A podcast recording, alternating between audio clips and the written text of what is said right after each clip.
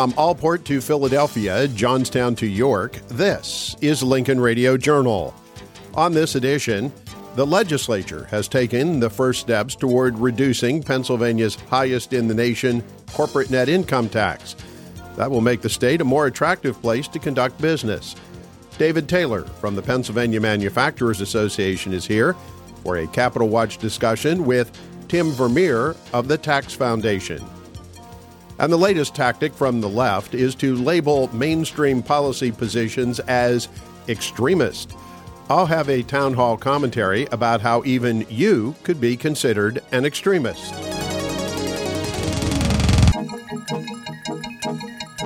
I'm Lowman Henry, and welcome to Lincoln Radio Journal. We'll get to Dave Taylor and Tim Vermeer in just a couple of minutes, but first, headlines from patownhall.com. Pennsylvania casino revenue surged past the $5 billion mark in fiscal 2021 22 as the industry posted record growth and income. The Pennsylvania Gaming Control Board reported the state's 16 casinos generated $5.04 billion in revenue during the recently completed fiscal year. That is an increase from 3.9 billion in the previous year. The Center Square reports that although pandemic restrictions have been lifted, Pennsylvania's economy has yet to bounce back. A new report from the Independent Fiscal Office finds the state has lost 120,000 workers since 2019, and our unemployment rate is higher than the national rate. According to the report, there are roughly 100,000 unfilled jobs in the Commonwealth and that despite the fact the state lost 139,000 payroll jobs between May of 2019 and May of 2022. Most of the job losses were in the nursing and personal care sector and in the restaurant industry. The IFO concludes the state's shrinking workforce is due to an aging population retiring or leaving the state and parents leaving jobs and careers to care for children. The recently passed state budget included an additional $45 million to counties to help defray the cost of conducting elections. But there are strings attached to the money which may cause some counties to pass on accepting the funds. Among those strings, a requirement that the counting of mail in ballots begin at 7 a.m. on Election Day and continue uninterrupted until the counting is completed. Counties have been asking the state to allow them to open and prepare mail in ballots for counting prior to Election Day. That provision was not included. Acceptance of the funds also prohibits counties from accepting private dollars to fund election related tasks. And as President Joe Biden returns from a trip to the Middle East in a quest to get more oil imports, domestic energy production suffered another setback this past week as the Allegheny County Council overrode a veto by County Executive Rich Fitzgerald of a measure that bans new fracking leases in county parks. The ban will now go into effect, depriving Allegheny County of non taxpayer revenue and further restricting the nation's production of natural gas. Read about all things Pennsylvania at patownhall.com. Pennsylvania's high corporate net income tax, or CNI, has been a barrier to attracting new business and new jobs into the Commonwealth. But the new state budget begins the process of lowering that rate. David Taylor is here for a Capital Watch look at the benefits of this move. He is joined by Tim Vermeer, a senior state tax policy analyst with the Tax Foundation. David? And welcome once again to Capital Watch, where we keep an eye on what's happening under the Capitol Dome in Harrisburg for you. I'm your host, David Taylor, President and CEO of the Pennsylvania Manufacturers Association. So, the Pennsylvania General Fund budget for year 22 23 is finally signed and uh, in effect. And as ever, a mixed bag of, of stuff, but there was a, a little bit of daylight with progress with one of Pennsylvania's long term challenges, which is the competitiveness of our business tax structure. And so to discuss that, I'm really excited to welcome our special guest, Tim Vermeer, Senior State Tax Policy Analyst at the Tax Foundation. Tim, thanks for being on the program. Well, thanks for inviting me on. Pennsylvania's corporate net income tax has been at 9.99% since 1995. And at various points along the way, it's been the highest or second highest, or depending on how you how you slice it, uh, definitely the highest flat rate uh, tax in America. And this has been a, a pretty significant impediment because, first of all, there's just the sticker shock of having the highest rate or one of the highest rates in the country on top of other things like you know the regulatory climate, the legal climate, so on and so forth, and that it's we've done other things along the way. We've managed to phase out the capital stock and franchise tax. We managed to achieve some improvements with the the tax appeals process, but but making progress on this big ticket sticker shock 9.9 rate 9.99 rate has been elusive until now. But in this year's budget, we have a the beginning of a phase down plan. We're going to go from uh, 9.99% now to 8.99% in January. And then the plan is that we'll go down a half percent a year for the next eight years to finally get to 4.99%. What's your what's your overview on that that planned phase down? Yeah, David. I mean, it's been uh, good news from Harrisburg um, that there was an agreement that was able to be reached at all on the CNIT.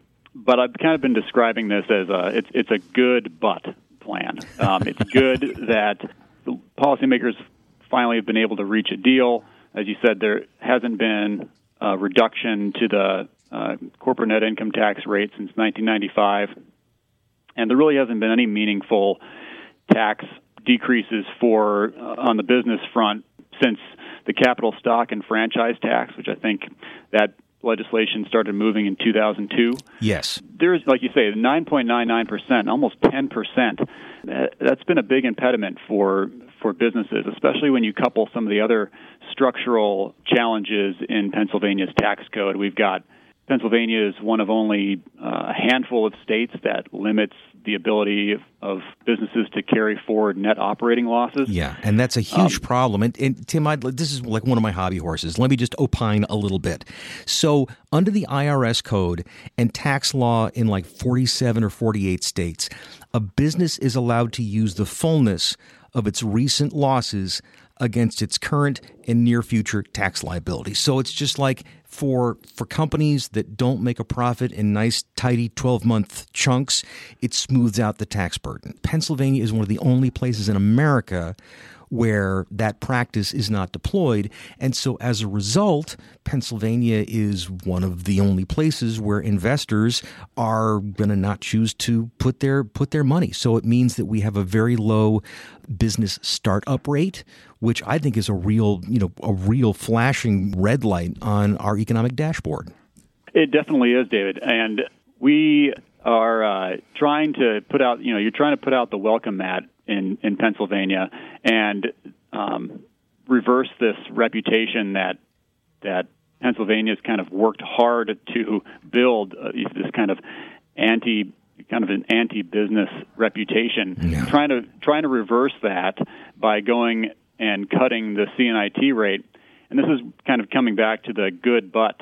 It's good that there was a cut, but it's only down to 8.99% next year. So that's still, depending on what happens in Iowa, because Iowa's um, going to likely reduce their rate by about a percentage point, mm-hmm. you're still going to be at five or sixth highest in the country. Yes. So the risk here, I think, is that you've got highly publicized rate cut. We're doing these good things on lower, trying to lower the CNIT rate, but then it's going to take several years still before that rate becomes competitive and starts to you know attract businesses back to Pennsylvania. And so I think the risk here is that policymakers might get cold feet, kind of like they did with the capital stock and franchise tax. Yes, not a not a helpful tax for business, but it was haphazardly implemented. It was paused and restarted for years before finally being eliminated. Yes, and uh, kind of held hostage uh, to the budget process. And so, what my fear is is that that could happen with the CNIT reduction. And they might say, well, look, you know, we haven't seen really many, you know the returns that we're looking for. We need the revenue, and so we're going to pause it. And that yes. is just not a helpful solution in this case. Yes, and unfortunately, with you know with the way that uh, that Harrisburg operates, uh, you know that's exactly what I'm expecting. We're going to have to go in every budget cycle and um, and fight tooth and nail to hang on to that half uh, a percent reduction that's been been promised. But just because it's the schedule is put into the law, it doesn't mean that future uh, governors or general assemblies are obligated to follow it. So you know, each year we're going to have to go and and fight for this, and if we do in January of 2031, our rate will finally be as low as Indiana's is today. So it's it's you know competitiveness is a moving target that just because Pennsylvania makes progress relative to where we have been, it doesn't mean that we're making net progress. And Uh, and the other thing that I'd like to just really emphasize for the listeners is there is a world of difference between tax rates and tax collections. So, by having a more competitive rate that we can earn private sector investment so the economy grows, that the economy will be bigger, and as a result, it will naturally throw off more revenue for the public treasury at the lower rate. So, it's like, yes, we want greater collections for the Commonwealth for public purposes if and only if it reflects increased profitability on the same scale. Like you don't get, like you could double the tax rate, but you wouldn't double the collections. If anything, you'd probably reduce the collections to zero just because a 20% rate would be insane and everybody would give up and move away. And that, that seems to be one of the main misunderstandings in the course of these kinds of tax policy debates. Right. And I don't want to kind of bemoan what should be kind of a positive step forward here, you know, but I think that the legislature had an opportunity to make a, a bold rate cut uh, that really would have sent that signal that Pennsylvania is open for business. And then from there, we could have gone down further based on some revenue triggers. And like you say, there, there's going to be some expansion to the tax base by drawing in more businesses to Pennsylvania by increasing that productivity you know, and I think that would have been the ideal model. On the one hand, several states have kind of taken this uh, incremental annual reduction model approach where, you know, they kind of are in a bad place initially and then they chip away slowly at it. You know, Indiana did that. Yes. They used to be at 8.5%. Now they're at, I think, 4.9%. Yes. But on the other hand, like you said earlier, this the sluggish pace of uh, CNIT reductions kind of evokes memories of the capital stock and franchise tax phase out. So you're not. I mean, that's kind of an impediment that Indiana didn't have, which is the history of this haphazard implementation in the legislature. So I would encourage policymakers and uh, um, lawmakers, you know, to to take the approach that North Carolina has, that Arkansas is looking at in its special session coming up in August, of these kind of we've put a plan down. Uh, and we've set a long term target, and now we're going to speed it up. You might be able to do something similar where if you can't come to an agreement on accelerating the CNIT rate reductions, you do something else, like you do NOL, you know, net, yes. net operating loss reform. Yes. yes. You do something for small businesses because a lot of this touches on on corporations. Yes. We've talked about net operating losses for corporations and the limitations there, and that should be addressed. But there's also Pennsylvania is also unique in the fact that it does not extend net operating losses at the small business at the at the pass through business level. Yes. So I think I think it's Pennsylvania and Massachusetts are the only states that that don't do that. And so there is a large portion of the business world in Pennsylvania that would be benefited through that the same way that, that corporations would. You could also talk about on the small business front again. You can talk about reforming the Commonwealth's uh, treatment of income, and so I think you've got eight classes of income, right? Yeah. Between yeah. interest and dividends and wages and business income, and none of those are allowed to offset another. So if you have a gain in one area and a loss in the other, let's say your wife earns a wage and you run a business and you had a loss in that business, your loss does not offset anything that she has earned, and so you're paying the full amount on her earnings.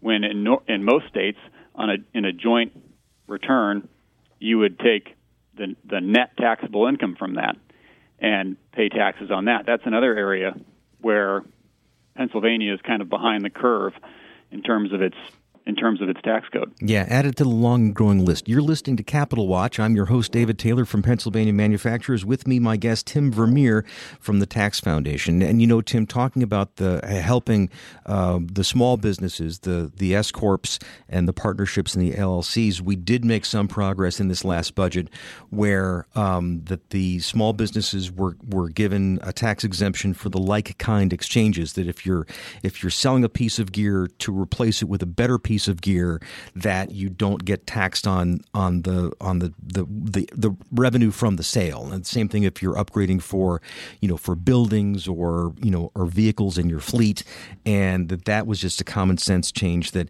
that needed to happen. I mean, one of the things that um, you know I want to see us get to is as was the case in Colorado once you get the corporate rate down to like close to the personal rate or the pass through rate, then you have entities forming based on what the what's operationally best for the company rather than just rather than just tax avoidance. Because um, you know that, that C corporations that they can issue shares that these uh, S corps and LLCs and partnerships can't do that um, which means that it's more difficult to raise capital which means it's a great way to keep small businesses small so if you can get that that rate on the corporate side down to something approaching the the pass through rate then um, again like I said people can start making decisions based on what's best structurally and operationally for their enterprise rather than just trying to you know minimize the tax bite.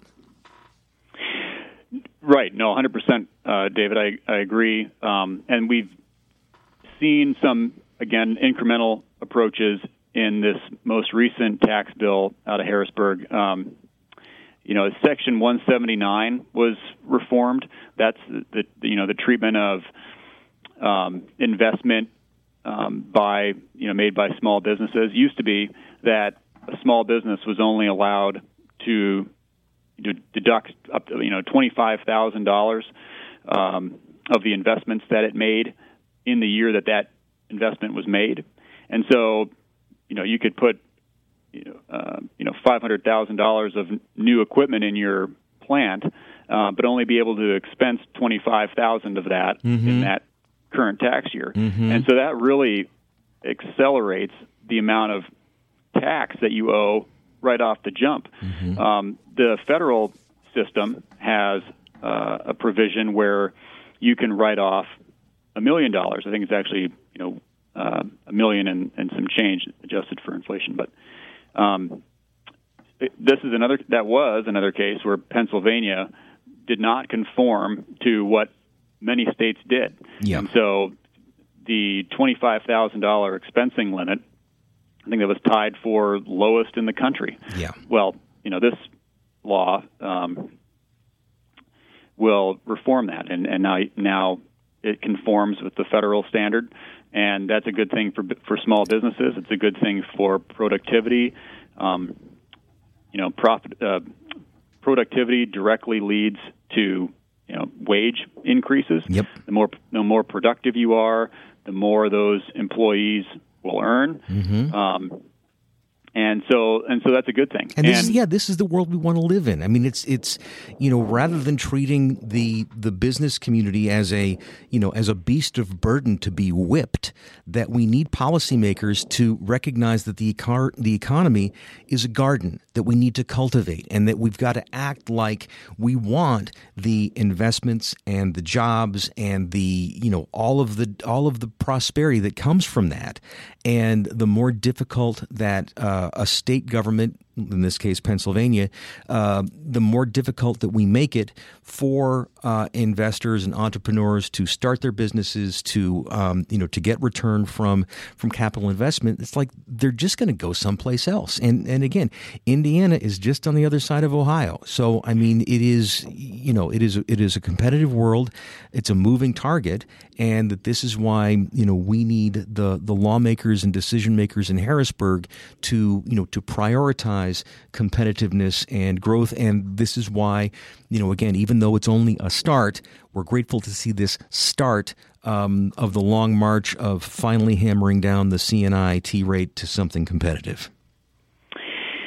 Right, right, and I think I, I really should should make the point um, because I think that your listeners are probably thinking, you know, well, what's in it for me? I'm hearing a lot about businesses and the benefits to corporations, and uh, you, you know, but what about me? And I think that's probably one of the most misunderstood. Uh, you know, that's one of the greatest misconceptions about this about the corporate income tax in general is that that tax is borne by business owners or you know stockholders, and it's not. Uh, some of it is, but there's a good deal of um, behavioral yep. alterations that yep. Business owners and uh, decision makers within corporations will make, and some of that translates into you know high, higher cost of finished goods. Mm-hmm. That's borne by the consumer slower growth, uh, it's sluggish wage growth. You know, there are all different ways that consumers um, and society pay for increased burdens on employers. Right, and so by reducing some of those burdens, we should see wage increases. Uh, we should see job availability, and you know, the ability to pay more will also draw more people uh, out into the labor force. Yes. And that's a, been a challenge recently, too. Yes, sir. Absolutely. Well, um, Tim, we thank you for uh, for your time with us. Obviously, we thank you for the outstanding work uh, that the Tax Foundation does on these um, important and complex public policy issues. Um, for the listeners, Tim, where can they go to learn more about you and the Tax Foundation and the things that you're doing? Well, they can read a lot more in, you know, in greater detail at the at taxfoundation.org. Uh, That's our website, uh-huh. and um, you can look up the, the state team there, and we've got a lot of resources, um, both for policymakers and uh, just for um, the average taxpayer. Um, you know, we're an educational organization, and, and that's what we do. Uh, we try to make um, tax policy accessible and understandable, and um, well, we so thank, I appreciate you having me on today. Absolutely. David. No, we appreciate your efforts to that end on the program with us today. As ever, you can find me online at pamanufacturers.org and on the Pennsylvania Cable Network on Sunday mornings at 8.30 with PMA Perspective. Again, special thanks to our guest, Tim Vermeer, Senior State Tax Policy Analyst for the Tax Foundation. And from Tim and me, thanks very much for listening. We'll catch you next time on Capital Watch. And now, a town hall commentary from Lowman Henry. Thank you, David.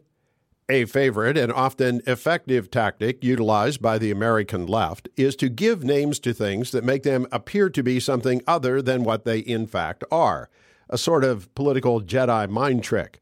For example, the Affordable Care Act, or Obamacare, resulted in increased insurance costs and restricted consumer choice.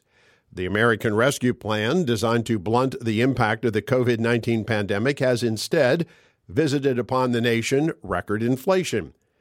The midterm general election cycle has begun, and once again, the left has settled on misdirection as a core strategy. This time, the tactic is being used to describe every mainstream policy position as extreme.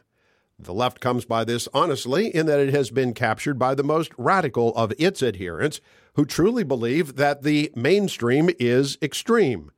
Across the land, any candidate who does not worship at the altar of AOC and Bernie Sanders is being labeled extreme. What exactly does the left view as extreme?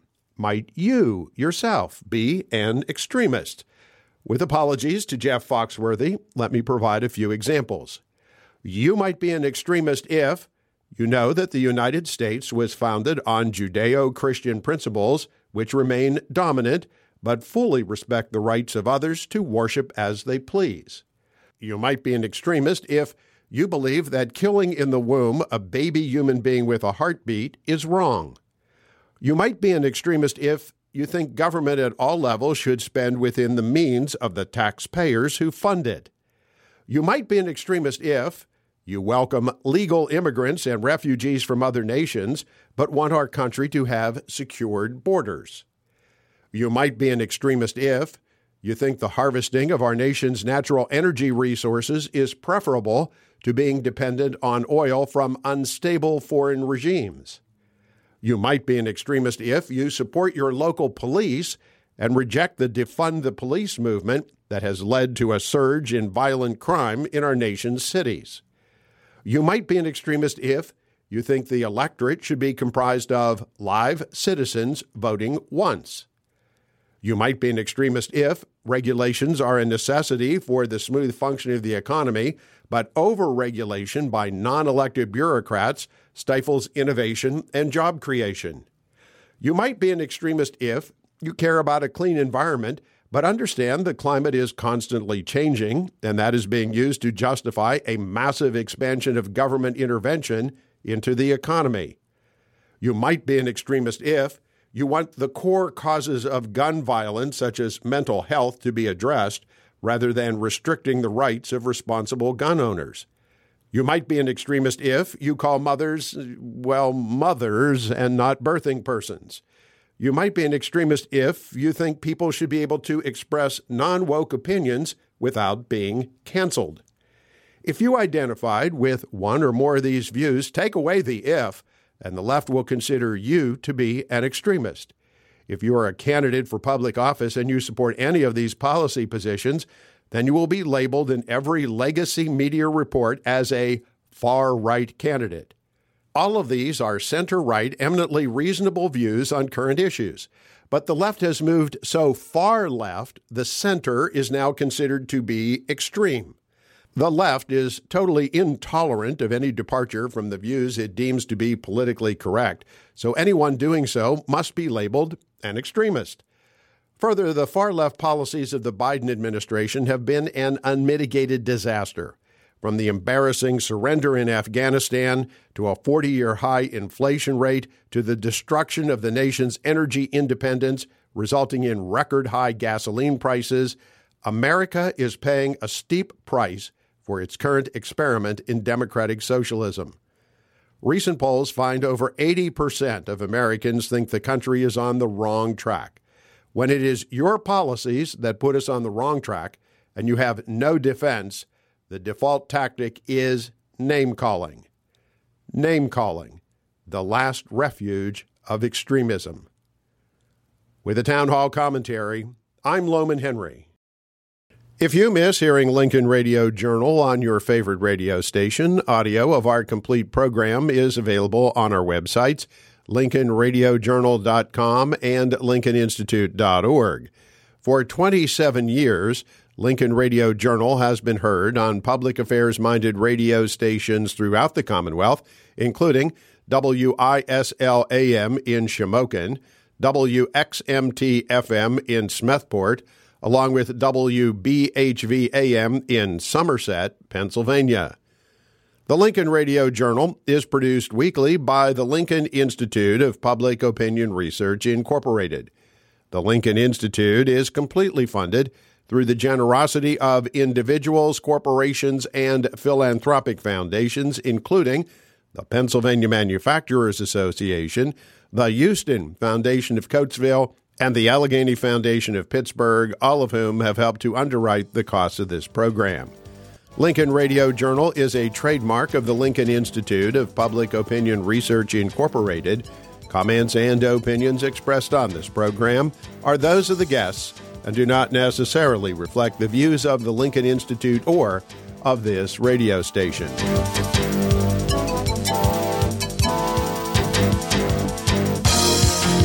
From the Lincoln Broadcast Center in Harrisburg, I'm Lowman Henry. Thank you for listening to Pennsylvania's most widely broadcast public affairs radio program, Lincoln Radio Journal.